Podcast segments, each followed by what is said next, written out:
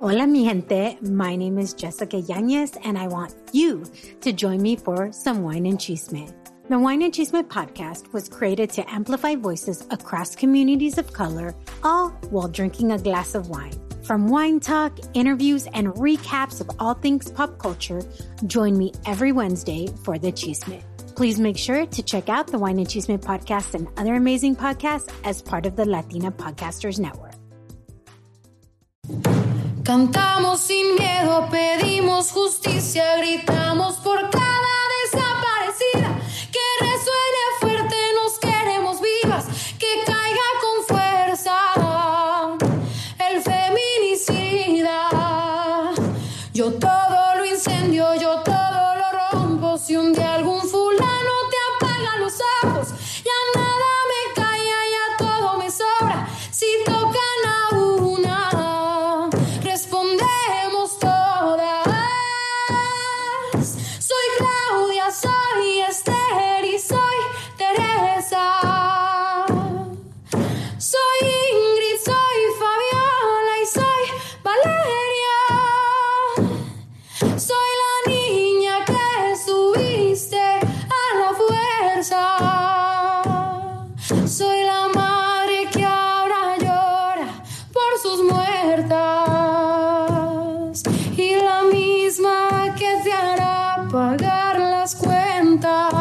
Wow.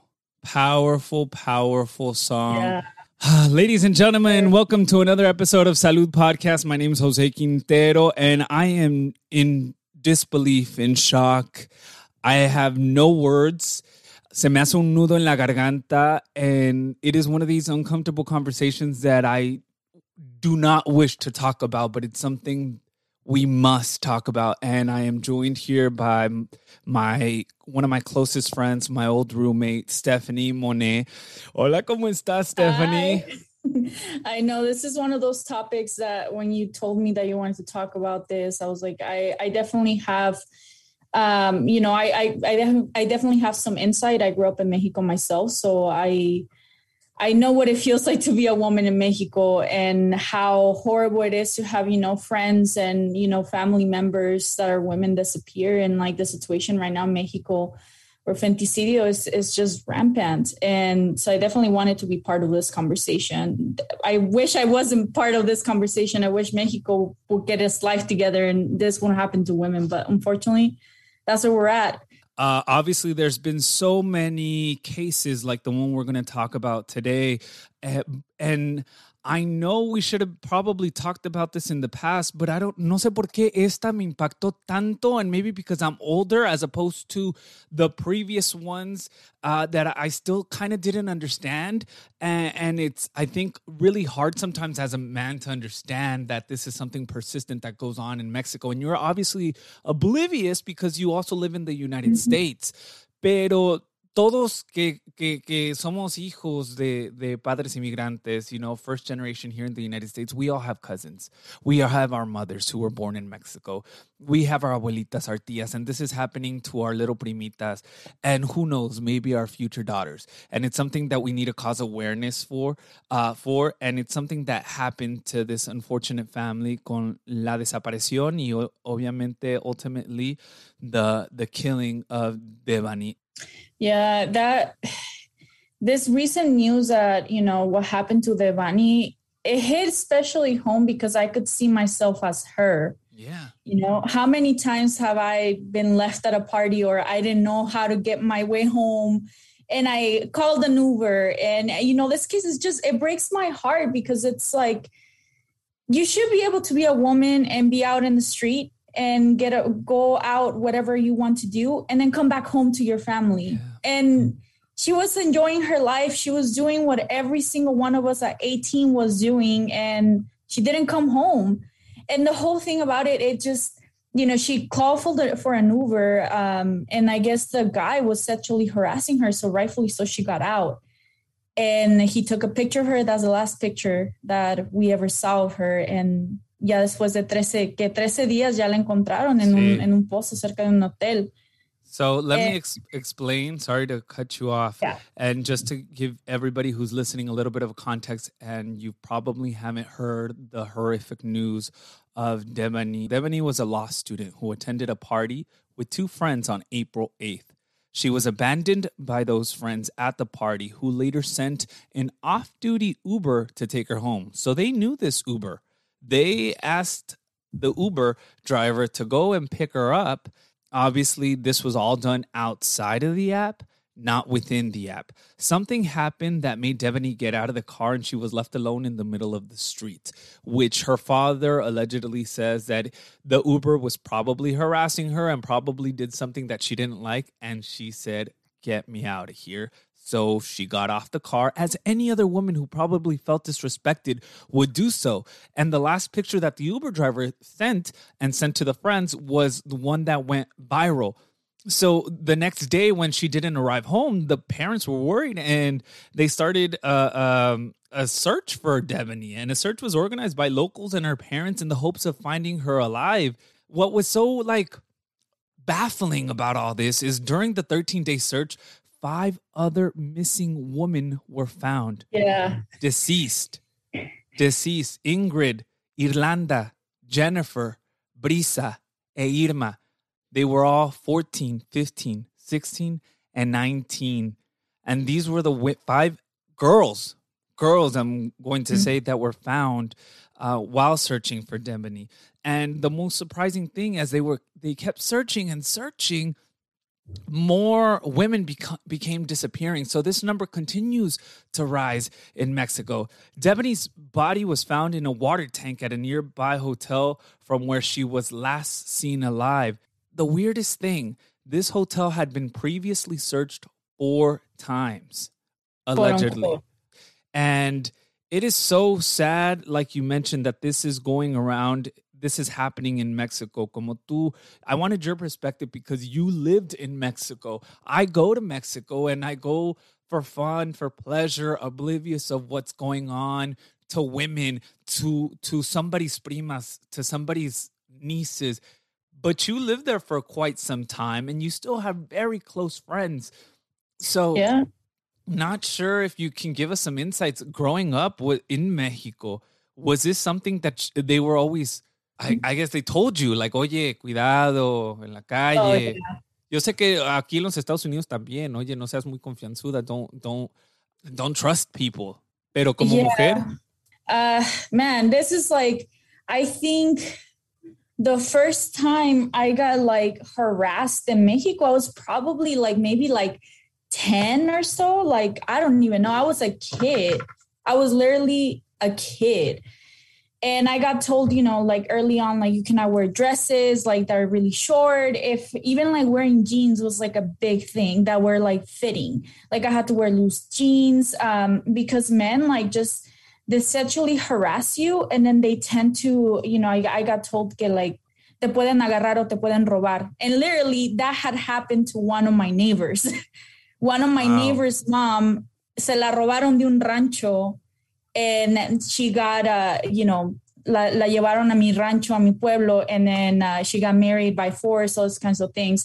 So that's, there's many people that have disappeared like that. So a mí me decían, no salgas noche. Si voy a salir noche, que sea con alguien, que sea con un familiar, o voy a salir en grupo. O sea, pues salgo en grupo de mujeres y ya, o salgo con un grupo con muchos hombres y para que me protejan en grado caso que algo pase.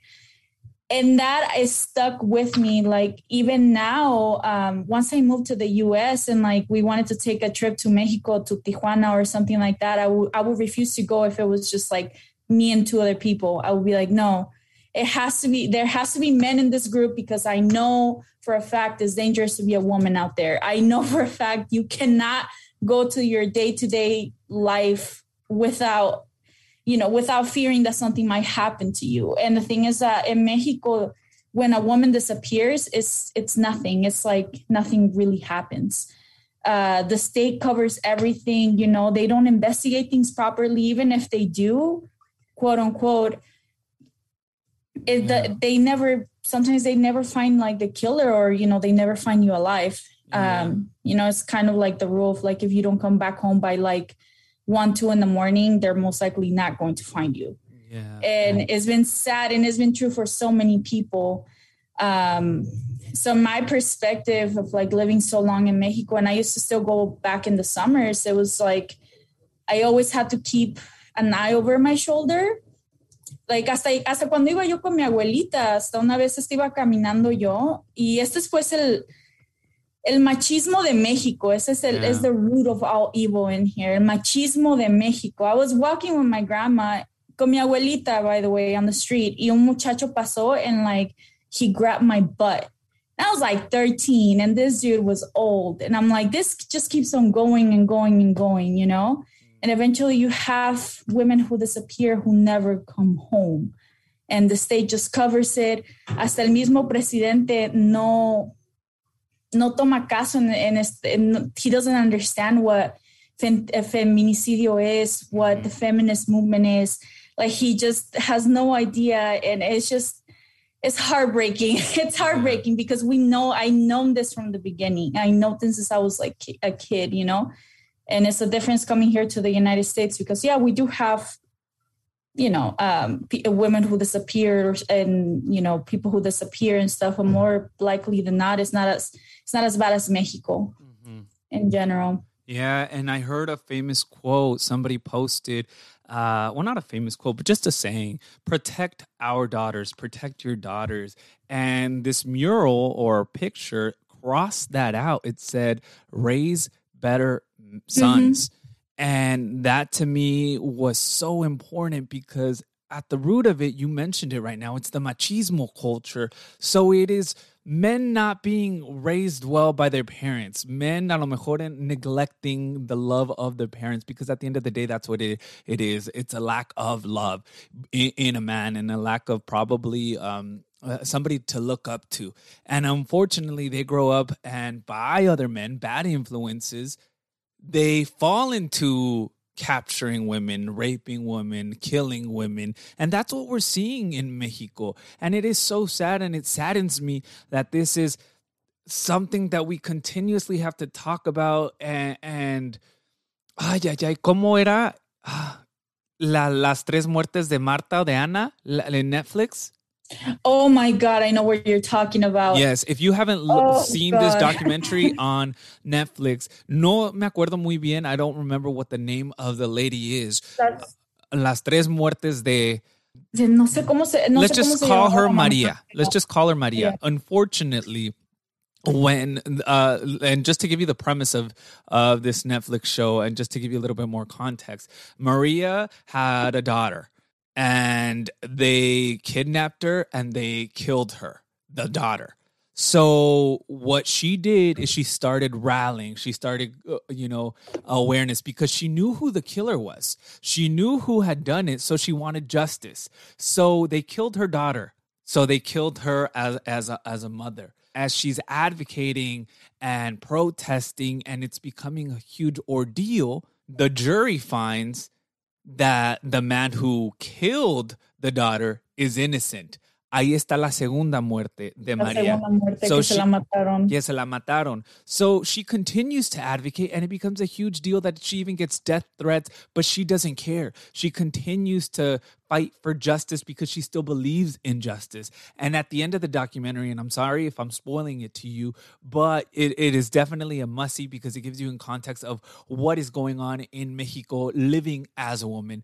They end up killing María, o sea, la madre.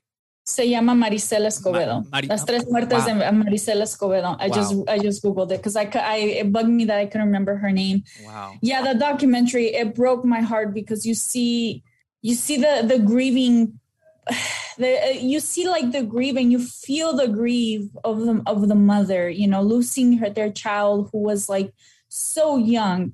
Y una una madre nunca tiene que, a mi, en mi opinión, no tiene que enterrar a sus hijos. Like, that must be the most heartbreaking thing, and it's just, it's devastating. And that's the story that so many mothers have to go through in Mexico. So many mothers, so many fathers, so many, you know, cousins, brothers, that they have to bury the young, like they're young in the family, essentially. And it's so sad to see. And it's like, we try to, you know, we try to maybe protest and try to change this. We try to change this essentially forever going cycle. Mm-hmm. And you know what happens when we protest? We get backlash. Yeah.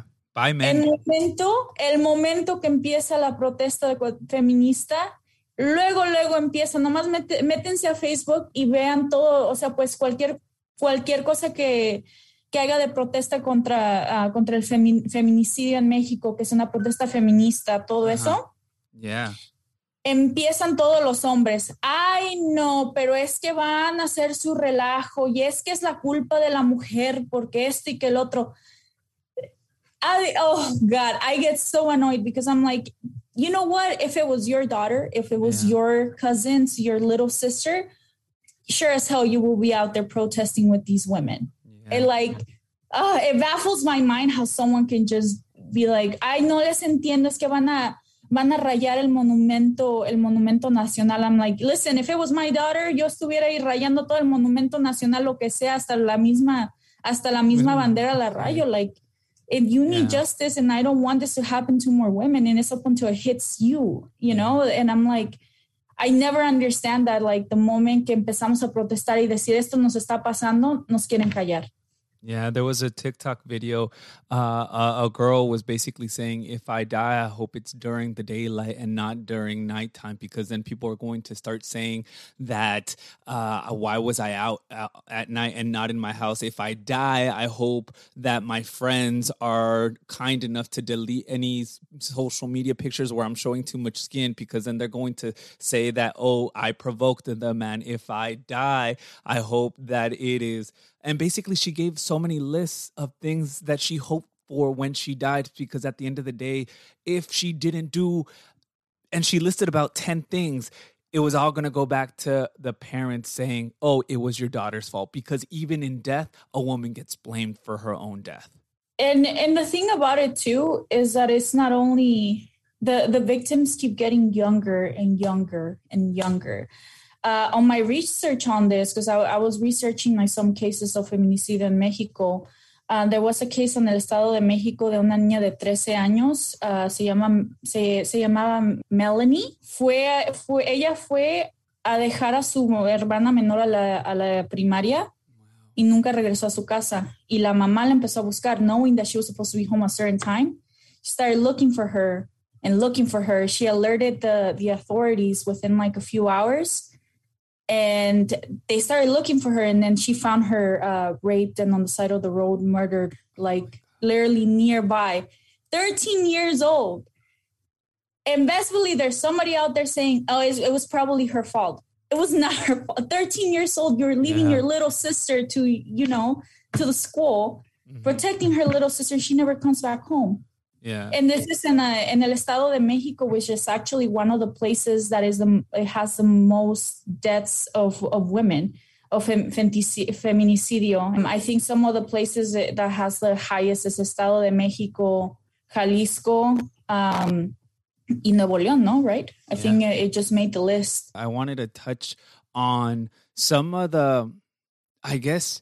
Like you mentioned before, it is safer here in the United States, but the machismo culture, and I uh, even there's a there's a fine line, because even in the United States, it can happen where human trafficking is huge, and we probably don't see it as often and as much as we do in Mexico, because it happens like so much more often over there, like probably like twenty, forty times every, I'm just making up numbers, but it's, it's actually uh, Mexico is, I think, number four in the rate of uh, feminicidios in, in the world. It's one of the most dangerous places to be to be a woman. Yeah. So it occurs to a rate that is known at a national level. I think it's um, first place. I think is South Africa.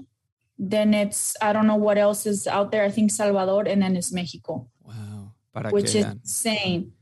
But with those costumbres, with how you grew up, knowing that men can push the limits of and boundaries with women y traspasarse with the potential of being abducted. When you came here to the United States, I know you've experienced catcalling, and I know when you go out running, you carry a pepper spray because oh, yeah. you never know. And it is unfortunate that you as a woman have to be three, four, five times as careful. And there have been moments where you've come home when we used to live together, furious, livid, oh. because men catcalled you. So te les quisiste poner al tú por tú. And let's be honest, even though you've had uh, uh, pepper spray and, you know, no te dejas, it's still a very dangerous situation.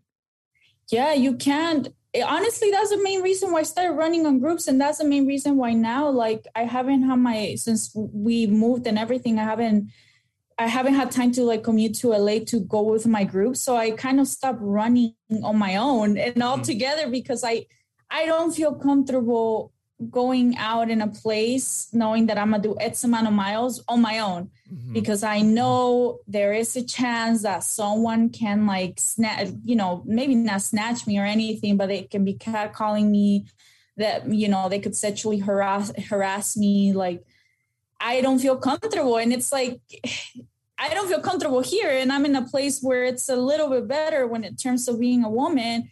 Like, I could imagine what my cousins are going through in mm-hmm. Mexico. I know for sure one of them, like, she she also stopped running. She used to run a lot with her sister, and they just stopped because of the same reason. They don't feel comfortable. Yeah. And I'm like, man, like, it's just, it's we're never going to escape this cycle up until men learn how to be better. Yeah.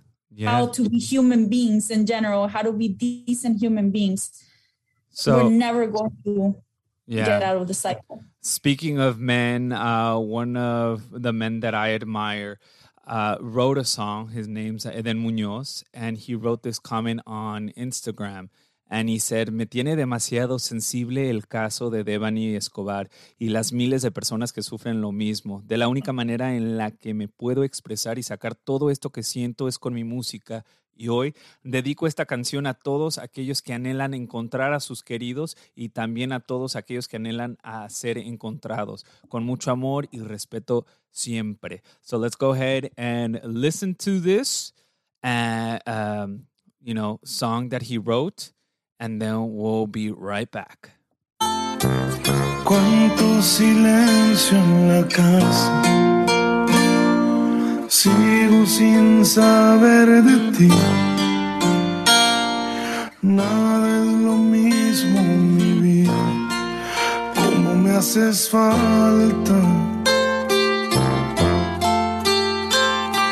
Sigue tu olor en el aire. Tus cosas intactas.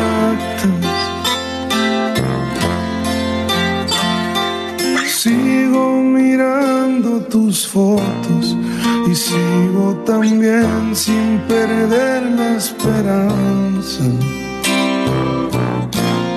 Ha sido un infierno este tiempo, no sé, no me sabe vivir si tú no estás. No voy a rendir. All right, so... What did you think of that song? Man, I don't... A lot of emotions are going through my head, you know. Um, I research a lot into this topic. And it's just... Sometimes music music actually has a way to put, like, your emotions into words. I like it. I, I really do. Yeah. It's sad. It's it's sad. It makes me so sad because I know there's so many women out there, you know, que todavía no les han dado el nombre de regreso. Yeah. And they're still waiting to be found. And I'm just this this whole case with um, the Debanhi. I'm like, yeah. Uh, habías puesto tú unas notas en el chat that said, en lo que va del año, it, like as of April twenty-fifth, fifty-five women have disappeared in Nuevo León. La crisis de este estado se enmarca en una espiral todavía mayor en México cada día. So in Mexico, there's eleven. Oh, desaparecen siete y once son asesinadas. So seven disappear and eleven are killed a and day. Oh, and this is actually might not be accurate. I actually wanted to touch on on this and okay. on the statistics behind behind the one, the notes that I was putting. Mm. So in Mexico, Mexico was one of the first places to put um, feminicide as a um, as in like you're able to be charged with this crime. As a you wait, you can be charged as a feminist just for being no, a feminist uh, for for femini, feminicidio. Oh, okay. Like, it's just not a homicide, it's feminicidio. But there has to be multiple, uh, multiple essentially um, sections that have to be checked off in order in order for you to be charged with it. And the thing is that the, those sections have to prove that you had a relationship or something, or that you were abused prior to being murdered. So this this whole system, how they track it, is actually a little bit off already. And we already know that um, Mexico tends to essentially color the facts in. Mm-hmm. Like, siempre maquillan las estadísticas de este tipo de cosas. So I would not be surprised if the number is actually way, way, way higher. Yeah. Um, también no estamos contando muy bien a las, a las mujeres indígenas que tienen ya una, pre, uh, like, they are... probably one of the populations in Mexico that suffers the most, and they don't get social services. If they go missing, there might be a chance that they never get counted. They just go missing and they don't know. And it breaks my, it breaks my heart because, you know, they, they're women and they're just disappearing. We're not even counting them. They're not even on the stats anywhere. We cannot figure out what's going on. And out there somewhere, there's a man who ended up killing them. Yeah. He's just out there free, living his living his life. And a, a woman never came back home. And a woman was, her life got taken away from her unrightfully. And every single year, the victims keeps, keep getting younger and younger and younger. Per my research, I saw some like that, are, that were young as like nine.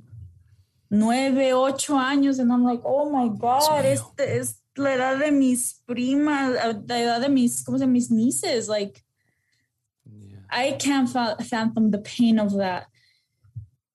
And um, I was also researching into like what exactly is going on and, and you know, in, in these places where they try to investigate it. And essentially what I, what I found out is that they're not given the pro- proper resources to begin mm. with.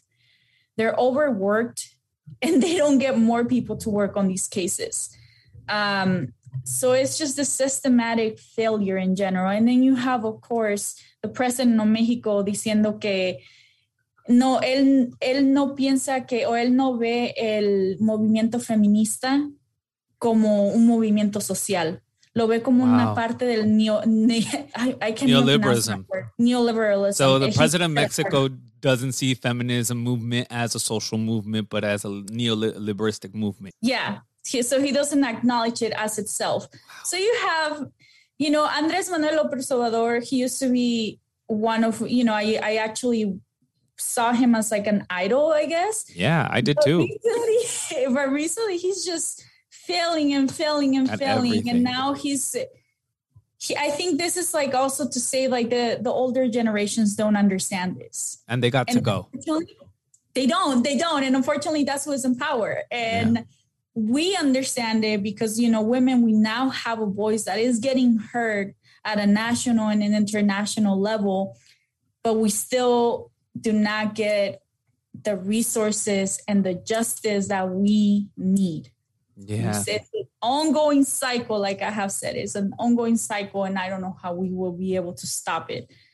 Let's Eso, yo, cada, cada hombre tenga una... una una hija, una esposa, una prima que se le haya desaparecido, que la hayan encontrado muerta up until then, then maybe that we will get some type of justice. Let's go ahead and take a quick uh, break. When we come back, we're going to go ahead and connect with uh, one of my cousins who studied law and is living in Michoacán, Mexico, to get her perspective on this situation. So be right back, y'all. You do it all without breaking a sweat. Like being a boss exec to Tuesday tennis to homework. Why do the kids have so much homework? Family dinners, lunches, brunches, trips to the vet, and a weekend getaway that's anything but a getaway. And you do it all in style. Even when you have back-to-back conference calls on top of the kids' orchestra recitals, not to mention your side hustle. And that's why we created the fully reimagined Infiniti Q X sixty. A luxury S U V as functional as it is stylish, and as versatile as it is serene. With premium features like a panoramic moonroof, ample cargo space, and available massaging front seats to bring the ease of luxury to your everyday. Introducing the all-new Infiniti Q X sixty, designed to help you take on life and all the chaos it may come with in style. Learn more at infiniti u s a dot com. Now with extremely limited availability, contact your local retailer for inventory information. ¿Alguna vez has estado listo para sentarte y disfrutar de la televisión y luego te das cuenta que no sabes lo que quieres ver o incluso dónde empezar a buscar opciones? Cox Contour T V te facilita esa decisión con el entretenimiento que amas, todo en el mismo lugar. Mira, televisión en vivo, programas en demanda, grabaciones de D R V y música, todo con el sonido de tu voz con el control remoto de Voz Contour. No solo encuentra los programas que estás buscando, sino que también te brinda recomendaciones de romance, aventura o simplemente películas y disfruta. Si eres fanático de los deportes, captura la acción de golf y baloncesto que has estado esperando y obtendrás los puntuajes, estadísticas y resúmenes en tiempo real en la aplicación Contour Sports. Y si te gusta la transmisión, solo dilo para que lo veas en tus aplicaciones de suscripciones favoritas como Hulu, Paramount Plus, Disney Plus y más con Contour Streamplay. Obtén más información en cox punto com diagonal contour. All right, ladies and gentlemen, regresamos a Salud Podcast. Esta parte del Salud Podcast lo vamos a hacer en español porque tenemos con nosotros conectados a Angélica Quintero, que es mi prima. Eh, está enlazada desde Morelia, Michoacán, y nos va a platicar un poquito de lo que se está viviendo allá en Morelia con todo esto de Debaney y el feminicidio. Bienvenida, Angélica. ¿Cómo estás? ¿Cómo te sientes, Pri? Hola, buenas tardes. Los saluda Angélica Quintero, mejor para más fácil, ah, okay. Desde Morelia, Michoacán. Este, estoy muy bien. Con el tema del feminicidio, un poco preocupante, aterrante, eh, por lo que se está viviendo en México. Ahorita el caso muy sonado es de la chica de Nuevo León y gracias a ella se, se descubrieron cinco muertes más. Entonces es triste, pero lamentablemente no solamente pasa en Nuevo León, lo estamos viviendo también aquí en Michoacán, lo estamos viviendo en toda la República Mexicana y es muy triste porque lamentablemente para el gobierno mexicano no es algo que inquiete, no es algo que, que suene, no es algo que alerte, porque para ellos es como un poco minimizado, ¿no? Sí. Pero sí es muy triste y preocupante que cada día haya tanta chava desaparecida y lamentablemente fallecida. Tú que trabajas en la ciudad, obviamente los tres somos de, de pueblo. Ah, Stephanie es de Ocotlán, Jalisco. Tú y yo somos de un pueblo que se llama Tingüindín, en Michoacán, pero ahora vives en la ciudad y estás, estu- bueno, estudiaste Derecho y también estás estudiando Comunicación. Pero tú que te toca transitar por la ciudad, ¿te da un poquito de inseguridad, de miedo caminar ya en las noches, tomar camiones en las noches? Claro que es preocupante. Y mira, qué que, que bueno que tocas el tema del pueblo. No se debe minimizar también. No sé si hace poco te diste cuenta, también hubo sonada dos personas que eh, desaparecieron. Y a los alrededores de Tingüindín está Los Reyes de Michoacán.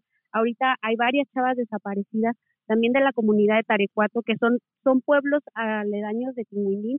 Y también se está se está ahorita este eh, frecuentando mucho eso, o sea, no no por el hecho de ciudad, se se, se escucha más, uh, tal vez porque ya es un es una ciudad, precisamente es grande, hay más este más relajo, más ruido y se escucha más, pero si te fijas en los pueblos también está pasando, es muy preocupante, es muy aterrador. Yo como mujer, claro que me siento insegura, me siento con miedo de salir en las calles por las noches, ya no es lo mismo, ya no te sientes segura ni siquiera de salir a algo, ni, ni en taxi ni en Uber te sientes protegida, porque en el caso de esta chava de Nuevo León, pues se rumora y se dice que, aparte que sus amigas este, fueron quienes la abandonaron, este, eh, está el chavo este que le pidieron supuestamente de para que la trasladara, y ya no sabes con quién, o sea, quién te va a proteger, quién te va a asegurar que vas a llegar segura, váyame a tu casa, a tu domicilio, a donde tú vayas, a tu destino.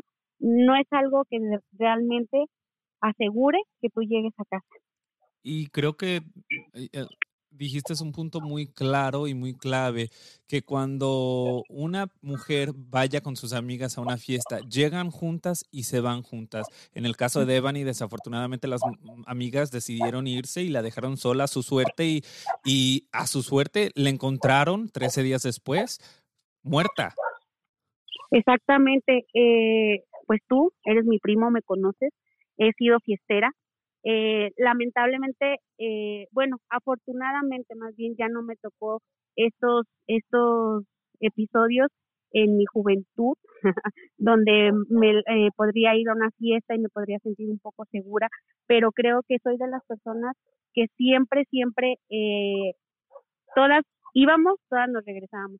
Qué triste y lamentable esta situación, que tus propias amigas te hayan abandonado, te hayan dejado a tu suerte eh, a esas a, a horas de la noche. Eh, es, esas no son amigas, de verdad no son amigas, y, y es muy triste y muy lamentable, la verdad, este, que estemos viviendo estas cosas, pero también está un poco un poco sospechoso la, la búsqueda que hicieron, el reporte que se dio, hoy miren las noticias precisamente, eh, el comunicado del gobernador, y ya con el papá de la chava eh, de Nuevo León, y cayó, o sea, según ellos cayó a la fosa, o sea, y no, o sea, no es congruente lo que lo que tratan de decir, o no sé si ya haya una amenaza de por medio, estén distorsionando la información. Es muy triste, muy lamentable y, y muy inseguro tal vez las amenazas que pudieron este, darle a los papás de la niña para, para callarlos, porque es lo que hace el gobierno de México, callan, intimidan a la gente, y pero creo que ya ahorita el movimiento de los feminici- eh, las feministas está creciendo y está luchando precisamente para que ya no haya una más, Y, y, y sigamos este recuperando la seguridad de las mujeres, ¿no? O sea, que ya no haya más desaparecidas y que así como salgamos de casa podamos regresar. Bueno, qué bueno ahorita que, que mencionas eso, um, que mencionas que, que dijeron que se cayó ella al, al pozo, porque lo, lo que yo estaba buscando, esta es una, esa es una de las excusas más comunes del gobierno. Siempre dicen que es la rebeldad de los, de los de las muchachas, que ellas se van solas, las que desaparecen, según eso, o hay veces que les ponen que la, la ¿cómo se llama? Uh, la razón de la muerte es suicidio, normal, o que se cayeron de algún lugar. Siempre, siempre he visto eso de que dicen, ay, no, no fue, fue otra cosa, y ya lo que yo pienso es que el gobierno, el gobierno pues maquilla los datos, la, vera, la mera verdad, maquilla las... Los, los, las noticias en, en general, y no es... Um, y quién sabe quién la habrá matado, a lo mejor alguien, es alguien que el gobierno conoce, no sabemos, pues a lo mejor siempre... Exactamente. México... Fíjate mm. que lamentablemente México siempre ha sido así. Tristemente, eh. ahora con el, el actual presidente, pues es peor. ¿Qué te puedo decir? Ustedes ya se dan cuenta, la clase de presidente que tenemos hoy en día en, en México. Entonces, si antes estábamos feo, hoy estamos peor, estamos fatal con este, este señor que nos... nos preside acá en, en México, entonces estamos de la fregada con este gobierno, la verdad. Ajá. También te quería preguntar acerca de, te quería te preguntar porque hiciste un, um, pusiste, dijiste algo acerca de los pueblos, y yo mm. también estuve buscando acerca de las muchachas, uh, las personas, pues las mujeres indígenas, que hay veces que ni siquiera en las estadísticas están, no están en las estadísticas en, ningún, en, en ninguna parte, o sea, entre más chiquito el pueblo o entre más la, si es una comunidad indígena, más riesgo, más riesgo pues corres, ¿verdad? Precisamente, ajá, precisamente es, es lo que dices, es más riesgo porque lamentablemente en los pueblos indígenas existe un poco más la analfabetización, entonces por lo mismo eh, mínimo uno está más civilizado en la ciudad, no es discriminación, aclaro, pero ellos, nosotros contamos redes sociales, e internet, tenemos más medios por donde hacer más ruido, ¿no? Entonces ellos, pues de dónde o cómo, si no, si no tienen, una no tienen el medio y otra no tienen el conocimiento para hacerlo, ¿no? Entonces, y más, si van y, y piden, no sé, ayuda o algo, es es, muy, es es mucho la burocracia acá, entonces no te van a hacer el caso como tal, si en una ciudad, que hay más movimiento, hay más ruido, hay más medios de comunicación, hay más facilidad de palabra, más conocimiento, te ignoran, te hacen chiquito tu caso, que hasta que se les da su gana andan haciendo este eh, la búsqueda o andan haciendo el trabajo que deben realmente hacer como gobierno. Imagínate en una comunidad indígena, pues sí es un poco más complicado. Sí, y ahorita eh, obviamente, perdón, porque sí minimicé lo del pueblo y de la ciudad, porque sí tienes mucha razón, en los pueblos suceden más cosas que desafortunadamente porque no tienen redes sociales o porque los mismos padres no tienen los recursos para poder acusar o porque la misma policía no quiere hacer nada, no se viraliza como casos como los de Debaney, pero también sucedió en el pueblo, como tú bien mencionabas hace poco, Eh, eh, dos muchachos que fueron de, secuestrados ahí del pueblo, pero en un, un pueblo-ciudad como de aur, una hora de diferencia, en Jiquilpan. Y, y vemos muchos casos donde mujeres e incluso hombres no llegan, no regresan a la casa. Aquí, afortunadamente, no sé cuántos días estuvieron desaparecidos estos muchachos del pueblo, que sí los regresaron, porque el mismo pueblo y sus alrededores hicieron, como tú bien dices, protestas y protestas como que no muy comunes. Me acuerdo que incluso te estaba pre- preguntando a ti, Pri, ¿por qué habían quemado un camión? ¿Por qué la gente de, de pueblos cercanos había quemado camiones y no querían dejar entrar el paso de ciertos camiones o de cualquier persona a, a, a los pueblos? Exactamente. Las comunidades indígenas, esos son sus, se podría decir, como sus recursos, ¿no? Ellos hacen esa presión este, precisamente quemando camiones de transporte público, obviamente sin personas, ¿verdad? Eh, los queman, los incendian y bloquean las salidas de los pueblos para que no entre ni nadie, ni, ni salga gente de los pueblos, ni, ni, ni nadie pueda pasar por ahí, ¿no? Este, creo, si no mal recuerdo, duraron trece días los chavos, sí los regresaron. Incluso uno de ellos era este sobrino de la presidenta de, municipal de ahí del pueblo. Eh, gracias a Dios regresaron, se los llevaron de Jiquilpan, como tú dices. Y, y tocaste un, un punto muy muy certero, que dices que la policía no hace caso. La policía, lamentablemente, se supone que está para brindar seguridad. Y a veces de ellos mismos nos tenemos que cuidar. En esta, eh, actualmente, es triste y lamentable que ahorita hasta de ellos, de la propia seguridad que está trabajando para el servicio público de los municipios de la ciudad, este, que sea de ellos mismos de quienes nos tengamos que cuidar. Ya, yeah, este, en ese mismo tema, um, hace hace años, ya quisiera, hace años, este, um, ¿cómo se llama? Agarra, la, levantaron pues a mi amiga, a mi mejor amiga que, que, que crecimos pues juntas y la secuestraron unos... Un montón de muchachos llegaron a una camioneta, la secuestraron a ella. Este, y fue ella más el, el punto del, o sea, pues la agarraron a ella porque es la menor y es la, es la, la, mujer, la única mujer que no tenía esposa en ese momento de su familia también. Por eso la agarraron a ella. Y afortunadamente, afortunadamente sí la encontraron, pero hiciste un buen punto en eso porque tu hermano de ella...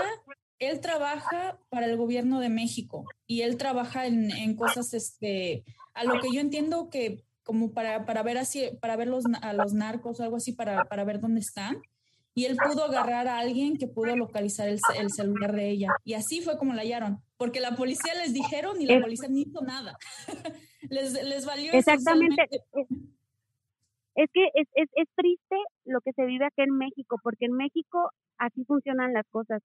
Si estás metido dentro del gobierno, dentro de, tienes palancas, fácil, a lo mejor te puedan hacer caso, fácil. Y si no, te vas a joder porque no van a hacer nada por ti. Como mujer está peor. No, no van a hacer nada, te investigan ni nada, nomás te van a encontrar a lo mejor no. muertos. No. Con suerte. Y te van a culpar vida, que te suicidaste, que por... Sí, que por aquí, sí, que siempre ella, culpan eh, a la mujer hasta de su propia muerte. Exacto, o, o, o eres culpable por el hecho y la forma de vestirte, porque ya andas provocativa, porque ya andas Ay. eso, o sea, discúlpame, o sea, tu, tu cerebro no da para más y, y no por el hecho de cómo se vista una mujer te va a dar el derecho de que la asesines, de que la violes, de que la desaparezcas, de que la, o sea, no hay justificación. Eso no es justificación para que un hombre tenga esa ese grado de tontería, de, de, de miseria en el cerebro, ¿sabes? Sí, sí, sí. Oye, una preguntita para ti. ¿Qué debería de cambiar o qué tiene que cambiar en México para que ya no haya feminicidios? En tu punto de vista. Debe de cambiar el gobierno. Debe de cambiar el gobierno. El gobierno se tiene que poner a trabajar y hacer, no minimizar, no minimizar lo que está pasando, o sea, no cambiar las cosas en cuestión de decir no pasa nada, no hay tanta mujer desaparecida, es mentira, la mujer tiene culpa, o sea, tiene que ponerse a trabajar, hacerse responsable y, y precisamente hacer lo que tiene que hacer. Si ellos están eh, optaron y decidieron trabajar para México, tienen que trabajar para México y se tienen que poner a, a trabajar, es lo único que tienen que hacer, hacer ver las leyes y, y en otra, cambiar todo, todo el cuerpo de seguridad en todos, o sea, desde la república hasta el más mínimo municipio, ¿sabes? Mm, porque todos están ahí metidos y con una mordida fácil. Exactamente. Okay. Exacto. Corrupción, o sea, acabar con la corrupción. Sí, otra cosita, vemos que muchos de nosotros que vivimos en Estados Unidos tenemos familiares en México y a mí en lo personal, y tú sabes que a mí me encanta ir a México y me encanta viajar a visitar a mis familiares o me encanta este, viajar y conocer otros lugares de la República, pero afortunadamente soy hombre y, y todavía puede suceder muchas cosas, pero si va una mujer es un poco más difícil y peligroso, más y peligroso y riesgoso. Peligroso. ¿Qué mensaje tienes para las mujeres que a lo mejor quieren ir a conocer a México? ¿Deberían de ir ahorita a viajar a México? ¿Deberían de esperarse a que se calme esto? ¿Se calmará en algún momento? ¿O esto es algo que ya viene pasando durante años que uno se va acostumbrando? Mira, primo, no creo que esto sea de ahorita. Creo que esto siempre ha existido. Ahorita se ve más y se reconoce más precisamente por el ruido de los de las femini, de las feministas. Si las si las mujeres uh, siguiéramos calladas, no nos levantáramos, no hiciéramos marchas, no saliéramos a gritar y, y a exigir este encontrar a las que están desaparecidas, creo que si siguiéramos siendo las mujeres sumisas, las mujeres calladas, esto esto nunca se hubiera notar, pero esto siempre ha existido. El problema que ahorita se da y se escucha y se y se ve y, y todo eso, precisamente porque las mujeres ya alzamos la voz, porque las mujeres ya no nos callamos. Entonces, yo, mi recomendación es que viajen, viajen este, con tranquilidad, tomen precauciones, obviamente. Igual, eh, suena, no sé, puede sonar muy exagerado así, pero pues que usen su gas pimienta en la mano, o sea, en su bolso, que traigan su algo para defenderse en caso de, que no se sientan aterradas, que griten, que pidan ayuda, que se acerquen a un, una tienda si se sienten en peligro o que se acerquen a gente que les pueda ayudar, o sea, pero no, o sea, pueden viajar, o sea, esto no se va a terminar pronto, o sea, pero tampoco es como, bueno, no me quiero escuchar incongruente porque he escuchado ahora las noticias que ahorita supuestamente andan precisamente sí levantando mujeres y hay zonas de riesgo ahorita. Aquí mm. en Morelia hay, eh, vi en la mañana que hay varias colonias, zona de riesgo donde... ¿Por qué zonas de riesgo? Porque hay crimen organizado, porque hay, este, son zonas donde, no sé, radican delincuentes, hay antros, este, eh, clandestinos, hay, no hay, este, alumbro, eh, no está alumbrada la calle, o sea, no hay alumbramiento público como debe de ser, o sea, hay, hay, ¿cómo se dice? Lot, lotes baldíos donde puedan correr más riesgo las chavas, pero también nosotras como mujeres tenemos que procurar no evitar también esas zonas. Que si vaya, que si salen a un antro, o sea, tengan la confianza de su de sus familiares, ¿sabes qué? Ven por mí, que no se arriesguen tampoco, no nos arriesguemos a, a irnos este con cualquier persona, eh, pedir Uber que sea seguro, de confianza. Este, nosotras como mujeres tenemos que tomar todas las precauciones que podamos este precavir, vaya. Y es muy injusto, la mera verdad. Que, ah, o sea, uno como hombre que puede ir y sin pensar todo esto eh, eh, en la cabeza y tú dices, ¿sabes qué? Me lo va a pasar bien, nomás pido un Uber y todo eso, pero para una mujer es como que un proceso, oye, tengo que hacer A, B, C, D, E para ajá, poder tomar exacto, un Uber ajá. Y ya que estoy ahí, A, B, C, D, E, F, G, H, I y después a ver qué pasa. Ajá. Por ejemplo, yo veo que José siempre se va y siempre yo he querido irme ajá. a México así como de, de nomás te de mochilera. Pero siempre digo, no, el riesgo de que yo tengo, de que me vaya a algún lugar y hasta si hasta con familiares me han pasado cosas, digo, no, sola peor. Y es una de las cosas que yo siempre he querido hacer y siempre digo, ay, pues tengo este tiempo y todo eso, pero no, tengo que encontrar a alguien que, o sea, pues ya sea que mi novio me acompañe, ya sea que vaya uh-huh. con familia, ya sea que vaya con amigas o algo así, porque sola, sola no. Sé que sola en el momento Otra. que yo esté va a ser un, va a ser, o sea, pues voy a estar, no voy a estar en paz. Exactamente, o también, o sea, procurar tener nuestro celular siempre encendido y que ah. a la persona que tengas confianza, compartir tu ubicación en tiempo real, sí. que es lo que pues ahorita funcionaría, ¿sabes qué? Voy a tal lado y si me siento en riesgo, ¿sabes qué? Voy en tal parte, con tal, en tal chofer, X, Y, este, pero aquí está mi ubicación en tiempo real y procurar que nuestro celular siempre tenga eh, suficiente pila. Sí. Bueno, Pri, muchísimas gracias por comunicarte con nosotros. Vamos a terminar el podcast el día de hoy así y con el mensaje de ni una más. Vivas las queremos. Ni una más. Vivas una más. Las queremos. Exactamente. Muchísimas gracias. Muchísimas gracias por haberme invitado. Gracias. Les mando un abrazo, muchos éxitos en sus podcasts. Abrazo grande. Gracias, Pri. What a conversation. I think she added some insight. Yeah, it definitely, it adds some insight. You know, we, you and I, we have been here in this country for quite a while.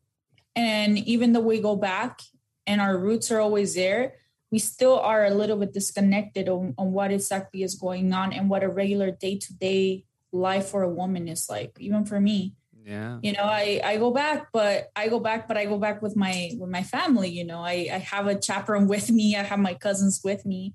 But to do a regular day-to-day life as a woman over there is, is dangerous, you know. Last I just, time I uh, went, yeah, last I, time I went, my friend, um, you know, I consider her like a sister. We we were going through some place, like, you know, we were walking around and she was just like looking over her shoulder. Mm. And, and I understood where her fear was coming from. And previous to that, we were driving through like this little town, essentially, um, near Chapala. And it's very like rural.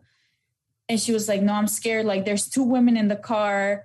Mm. And, you know, her husband was there with us, but she's like, no, they're going to see us and they might want to like do something. Like, what if we get kidnapped or, you know, killed out here? I'm like, yeah, no, I, I get it. You're right. Yeah. You're right. And uh, I just also find, found it how the similarities. She said, carry your pepper spray. You know, carry your pepper spray. You carry your pepper spray wherever you go, whether it be for running or you just have it in handy because of inertia. And it is that inertia that is so unfortunate that women have to live through every single day with the fear of, what if today is the day? Just in case, I'm going to pack it.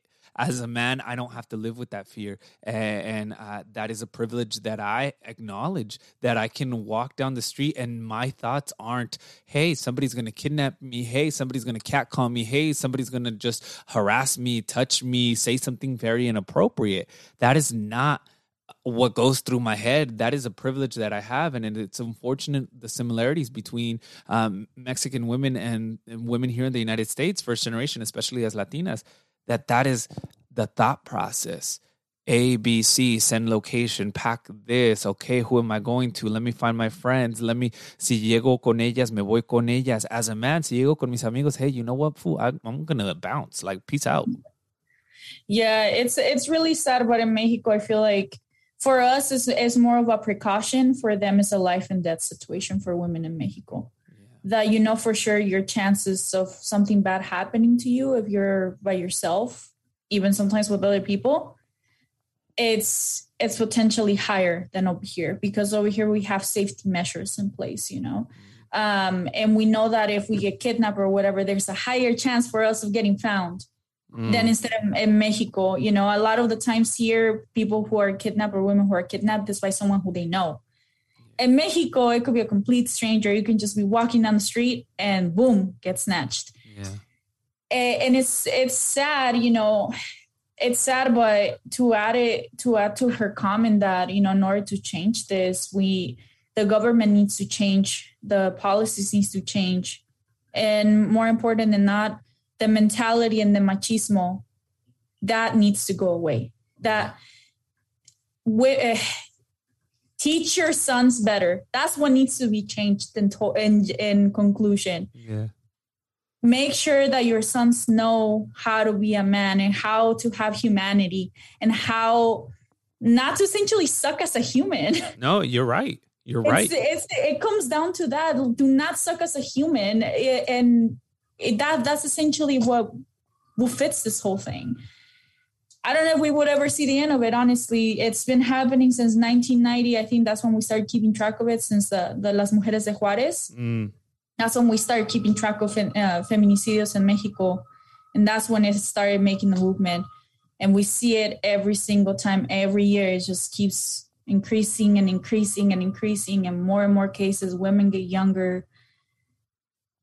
I don't know. I don't know if we will yeah. we ever see the end of it. Yeah, and uh, I mean, just to wrap things up, como dicen, ni una más. Vivas las queremos. And keep saying their names. Keep fighting the fight. I think as men, we have to also include ourselves in those, uh, you know, movements, because we just stand in the sideline as we see women protest, uh, feminist protest in Mexico. But we have to also step in, because unfortunately, sometimes that's what needs to happen. And it's so unfortunate that it's like, oh, a man is talking, let's listen. And it's like you have fifty women screaming and shouting and whatnot, but say their names: Irlanda, Ingrid, Jennifer, Brisa, Irma, the five girls who were found in search while searching for Debaney. And this episode is dedicated to you, Debaney. Hasta el cielo, un fuerte abrazo y perdón que esto te haya pasado. Mm-hmm. Thank Ni una you, más. Ni una más. Thank you, Stephanie, for being a part of it. Thank you. Thank you for having me.